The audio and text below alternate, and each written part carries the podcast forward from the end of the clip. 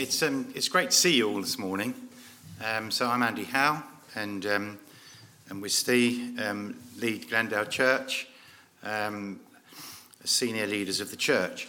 And um, special welcome to those of you who, who I haven't seen before. And it's just great to see you. You're really, really welcome on joining us. And, and so this morning we've got a sort of what we call a one off or a standalone because um, we are on Sundays going through the minor prophets a minor prophet at a time and thinking of the message um, that they have for us today feels very, very relevant. And we've just started that. But because Day is Gift Day, um, we usually have um, a message sort of relating um, to, um, to Gift Day as we're thinking about giving in a special way um, to, to God's work in this area.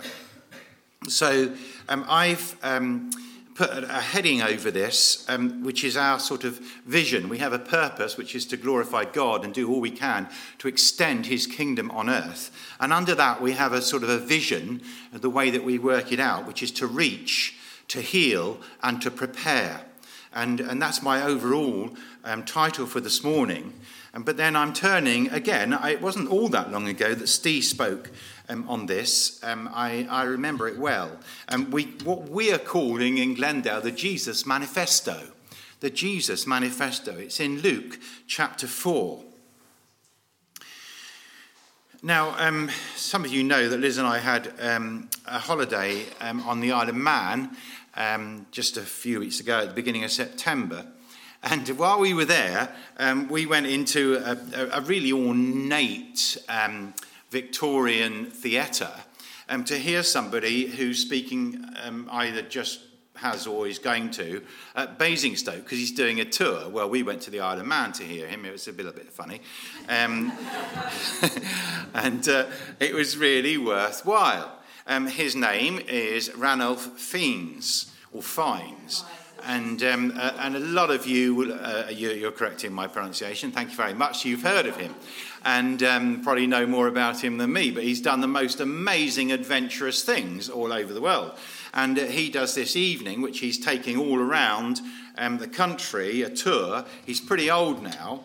And, um, you know, as, um, as I think about that, I, I think of how he gripped us all he really, really gripped us. And all he had was a few slides, it was like, you know, still pictures going up behind him every now and again, um, which he'd obviously taken and weren't of the most brilliant quality, and what he had to say. And he also had his hand, which he, he just naturally held up as he was, he was speaking, from which um, he had himself sawn off fingers because of the state of their frostbite and um, it was the only way to solve um, his problem. So you sort of saw these fingers coming out every, every now and again and realized that what he said was authentic.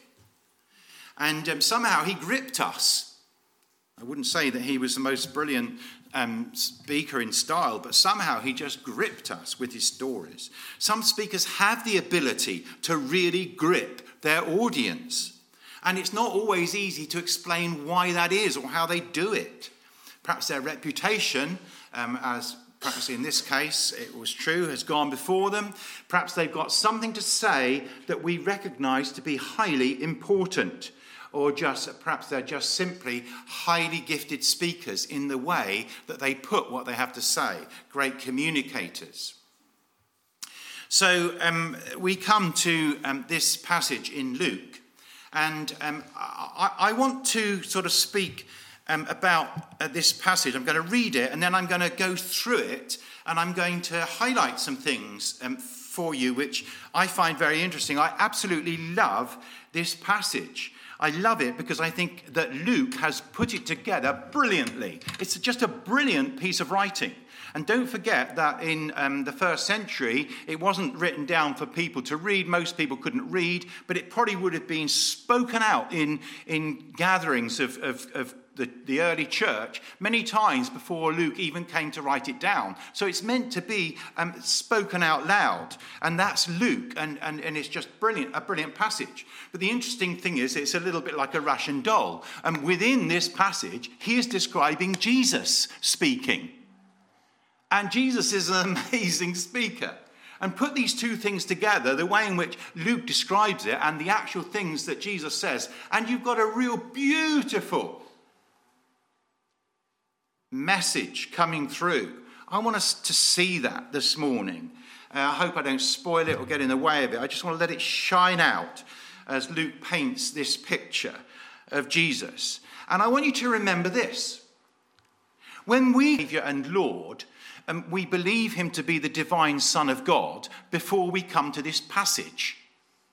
But Luke isn't writing it first and foremost, um, in my view, for people who already believe that this Jesus is the divine Son of God, the Saviour and the Lord. He wants them to believe it, but he's writing to people who don't necessarily believe it. So he's trying to convince.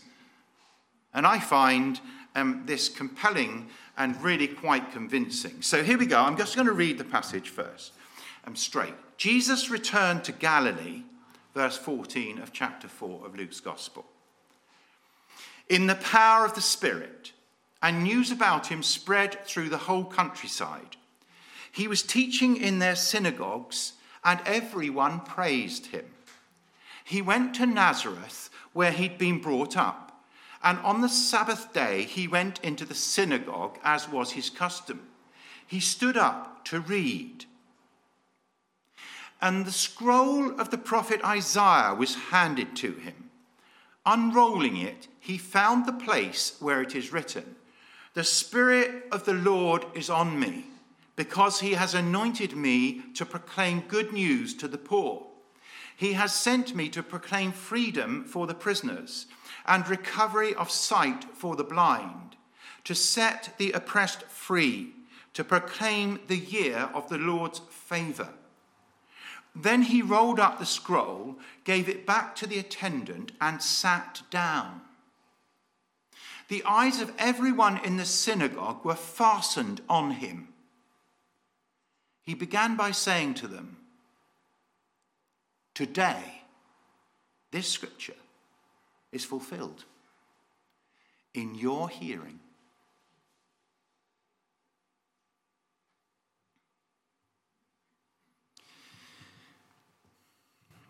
Matthew, Mark, and Luke begin their um, Gospels. Well, Matthew and Luke have an, a, a, narrative of um, the events around the birth of Jesus. Um, but, but they all um, precede um, Jesus' beginning of ministry um, by talking about his baptism. John the Baptist, the messenger who announced him, and then his baptism, and how he was anointed in a special way with God's Spirit, with the Spirit of God. Um, and we sort of see the triunal um, uh, Godhead in that baptism. And then Jesus goes out into the wilderness for 40 days, and we really don't know very much about that because he's right on his own. We're just told a few little details about it, but it's massive. It's a massive confrontation and overcoming of evil. And he, he overcomes the, the evil in just because he's, he is filled with the Spirit. He is God. And he comes away filled with the Spirit. And, and that's how um, Luke describes him.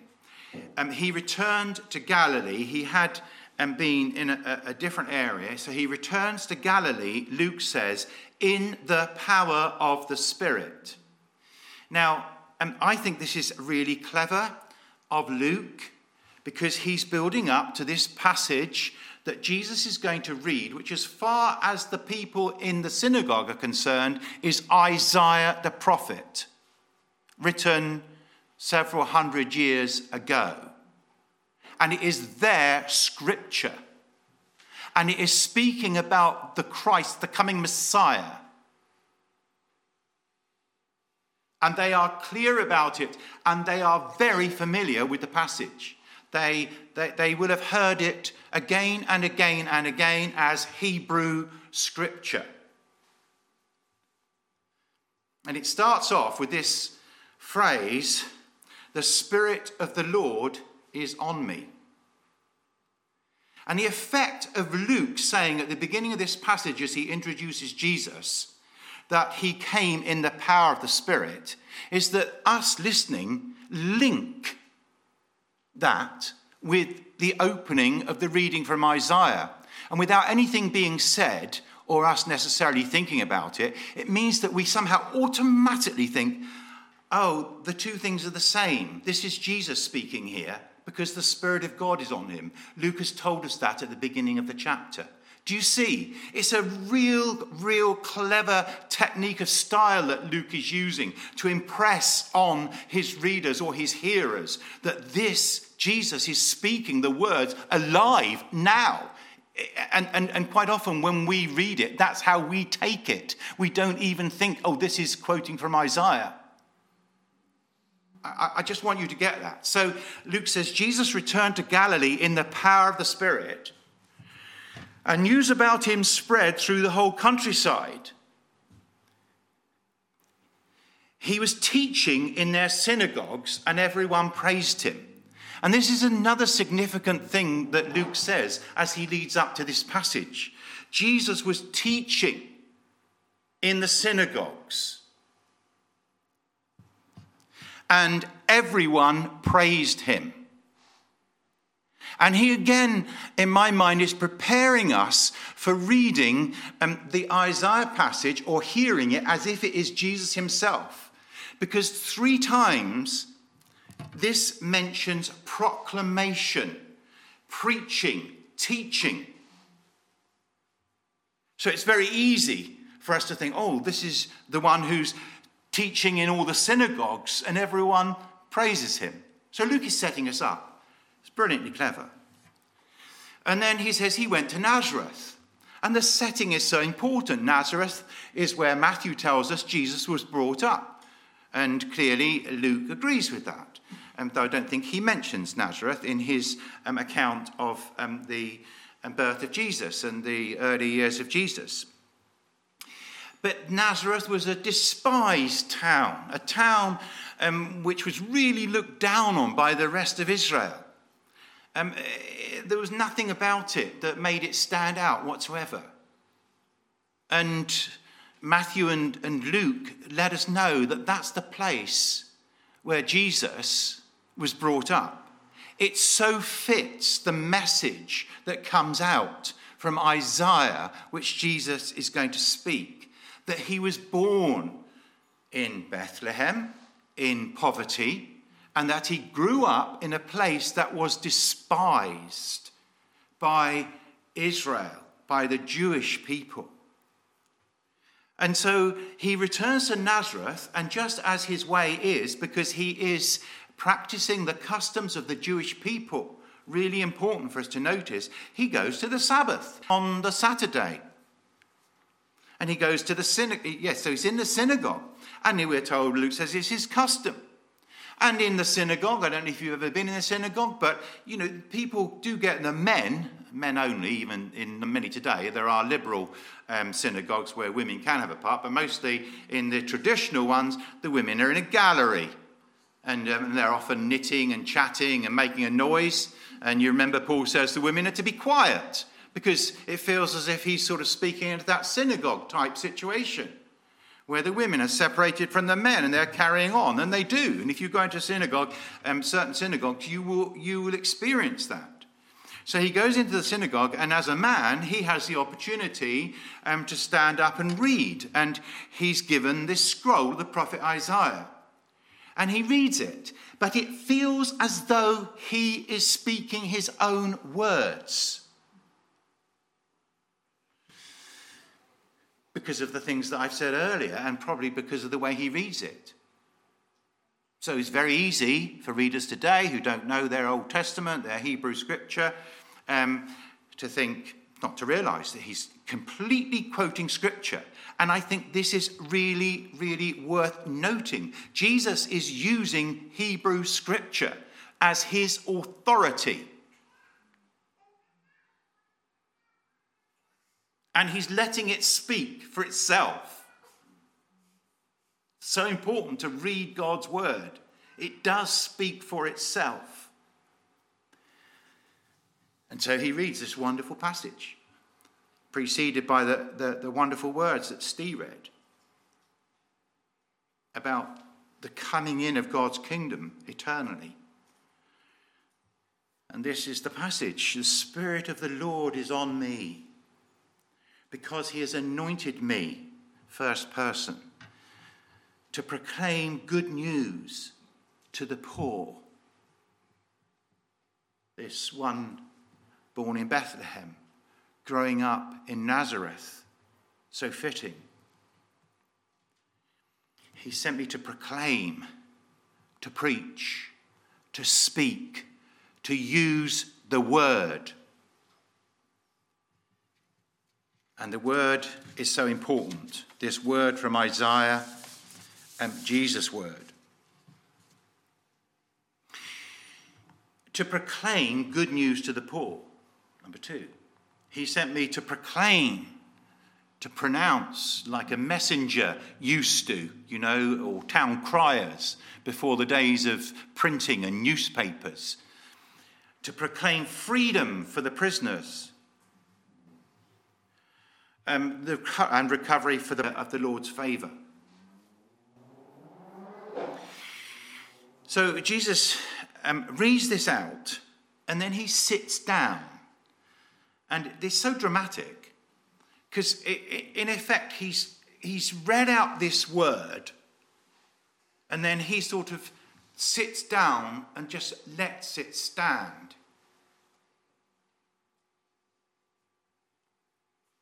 And then maybe he says quite a bit more and gives an exposition of it, but it's enough for Luke to say how he started.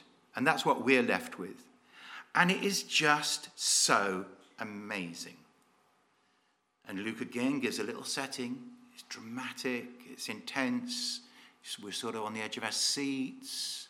He rolls up the scroll, gives it back to the attendant, sits down, everybody is looking at him. Why are they looking at him? It's the way he read it. It feels as though it feels as though he's claiming it. And when Luke's telling the story about it, he's making people think that all the more. But they didn't need Luke's introduction and wouldn't have had it here in live first time it was done. And every eye was on him.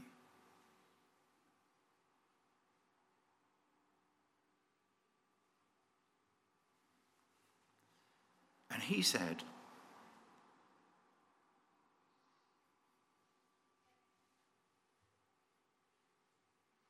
Today,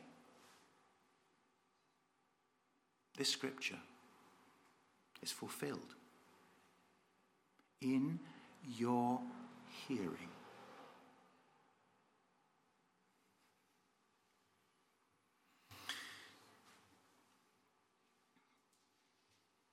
So Jesus claims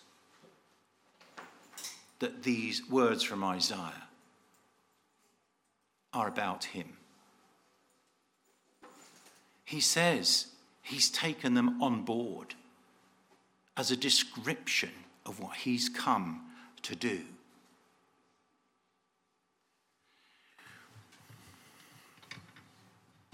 Okay. So I've got a couple of takeaways from this. First is the portrait that we have in it. I mean, first is the revelation, which I've spoken about through going, in going through the passage. But our takeaway, the portrait of the ministry of Jesus to the needy the ministry of Jesus to the needy. Now, who are the needy? That's a very interesting question to ask. And it's very important for us to ask it today. Who are the needy? On the surface, the needy are the poor, the weak, the humble, the downtrodden, the refugee, the slave. And the sense of that comes across here.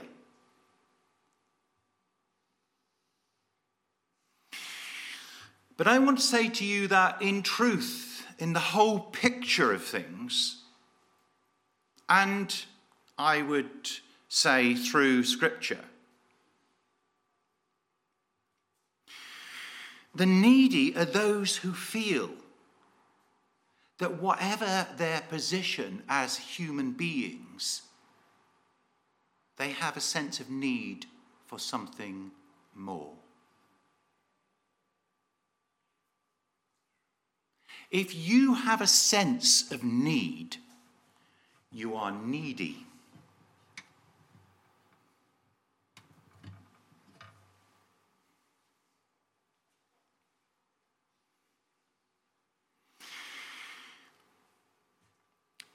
We are reaching out, and our gift day, we are, we are um, letting people know this that the money from gift day is going to go primarily um, for um, mostly new um, projects that we've started up, um, some using money from, um, from the council grants, but that won't continue, to help those who are obviously needy.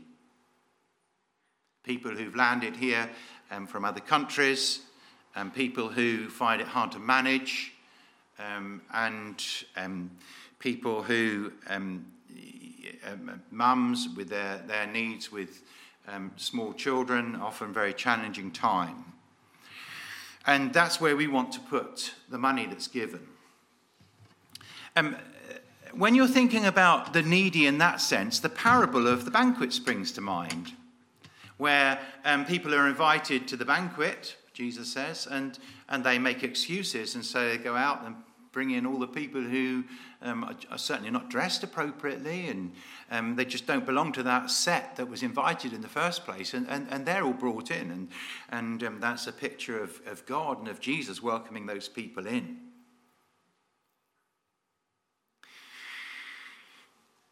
But I want to suggest to you, and I think that you'll easily agree, it is possible for those who are healthy and wealthy. For those who are in a fine position, who are worldly wise, highly educated, gifted celebrities, to have as deep a sense of need as the poorest beggar. And it is possible for the poorest beggar to have no sense of need at all. There's one guy um, who um, sleep, slept, haven't seen him for ages, the streets of Newbury. And if you got into conversation with him about his lifestyle, he would say, It's just so fantastic. He has nothing to worry about. He's fed, he's got all he needs, he's got his warm, warm stuff he can put on at night, even if he's outside. He loves the outdoors, and it is fantastic. Leave me alone, please. You know, don't, don't try and get me in. I don't want to go in. Well, possibly the majority of those on the streets are not like that. But there was one guy who I remember, and I can remember speaking to him, and he was as happy with his lot as you might think the person in their castle. But I'm always fascinated to read stories in the news about celebrities whose lives have ended so suddenly and so young. And sometimes you can't get to the bottom of the reason for it. Sometimes you can. But we have many, many, many news stories, mysterious stories of how someone young has died, very well known. And I think, wow, why was that? What happened to Warney? You know, why did he go like that? What happened to some of the big pop stars? What happened to Elvis? You know, what happened to the great poet Dylan Thomas?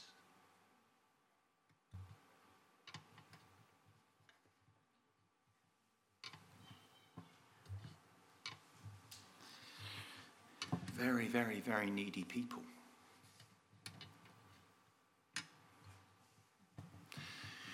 The ministry of Jesus is to the needy. If you think you're okay, well, walk out okay. If you feel a need, then Jesus offers to meet that need in every way. The second takeaway is about the word uh, given in the power of the Spirit.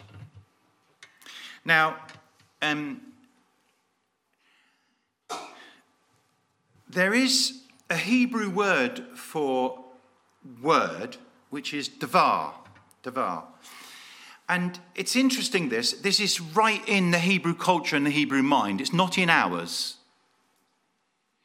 It also means a thing, you know, a real thing.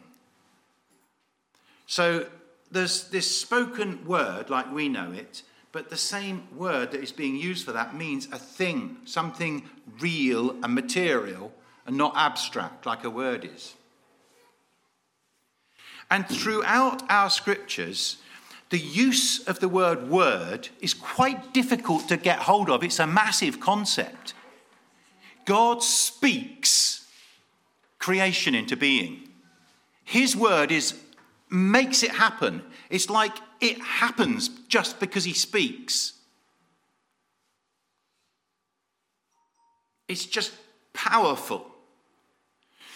And then we've got um, what we sometimes call the word, which is scripture, which is written word. You can easily sort of get hold of that idea. But word is God's communication. And he communicates his word through prophets. But the, the most important way in which God communicates, the most important word is the Son of God, Jesus Christ, the Word made flesh that John speaks about in chapter 1 of his Gospel. And he introduces us and he links it with creation. Through him, everything was created. So then, you know, if you sort of enlarge your mind, you can go back and, and you, you sense, okay, Jesus was there in the beginning. Somehow he was something to do as the Word with creation, which was brought into being by the Word. And it sort of has multiple, multiple meanings. And the Word is preached or proclaimed. And that's what this word in Isaiah is saying the messenger who goes out with the word, the gospel, the good news for the poor, for the prisoners, for the blind, for the oppressed. And to speak about God's grace over it, God's blessing, God's mercy, the year of the Lord's favor. That's all word. It is very important. And I want you to think about this. When Jesus heals, very, very often, the writers of the Gospels make the point of saying that it was by a word. The power of the word. Take up your bed. Arise. Your faith has healed you. Get up. Take your bed. And the centurion, a Roman centurion outside of Israel, once said to Jesus, Speak the word only, and my servant will be healed. And then there's human preaching of the word, which is what's going on now. If it is true to the word, and if it's not what I'm thinking up and making up and giving to you, which can sometimes happen when people are speaking and preaching. We need to hear the word because there is a power in the word, especially when it's anointed by the Holy Spirit. So there is the human preaching of the word. We can gossip the word too. There is prophetic preaching when you feel in your heart and mind that God is speaking to you. And the Word of God is described by the writer to the Hebrews as a two edged sword. And what happens through the Word is exactly what we heard in the introduction to the minor prophets. The minor prophets were doing, they were exposing need. They were exposing human sin and failing. They were urging a turning, repentance to God, faith in Christ as Saviour and Lord. They weren't quite doing that, but that's what happens in the New Testament, and effectively they're doing that. Walking in partnership with God to bring in his kingdom. Act justly, we're calling the series. Love mercy, walk humbly, or in our vision statement, reach, heal, prepare. And we, in doing this, have the authority of God's word, of God, of Christ who sent his disciples out, to continue taking this word out like Jesus did. We follow in the footsteps of Jesus, the Messiah, the Son of God, in proclaiming and bringing in the kingdom of God through his word. And that's why in Glendale Church, the word and the teaching of the word has had a prominent part from its birth. So, on the surface, this gift day, we're focusing our giving on practical ministries to obviously needy people. But in doing so, we want to see these ministries as a way to provide opportunity to share the gospel. Because we firmly believe that in being called to help people in our community who are in need in their daily lives and need to develop their ability to help themselves, whereas that is important, we believe wholeheartedly that only the gospel of Jesus Christ has the unique power to bring people to God and transform lives. Ultimately, people will only come to a clear understanding of the gospel if it is explained and proclaimed. Hence Jesus' words What I tell you in the dark, speak in the daylight. What is whispered in your ear, proclaim from the roofs. And Paul says, Everyone who calls on the name of the Lord will be saved. How then can they call on the one they've not believed in? And how can they believe in the one of whom they've not heard? And how can they hear without someone preaching to them? And how can anyone preach unless they're sent? As it is written, How beautiful are the feet of those who bring good news. Well, as the disciples of Jesus, we've all been sent. So let's be challenged to think about ways in which we can, and sometimes are we are given opportunities, sometimes we miss them, how we can best use opportunities to share the gospel in words in an appropriate manner. And God bless us. Father, we thank you for your word in the fullest sense. We worship you. This is a needy world, many people not even seeing their need. And in Jesus Christ, your Son, your Word incarnate, all needs can be met, and you will bring your kingdom in. Help us, we pray, to play our part. In the name of Jesus. Amen.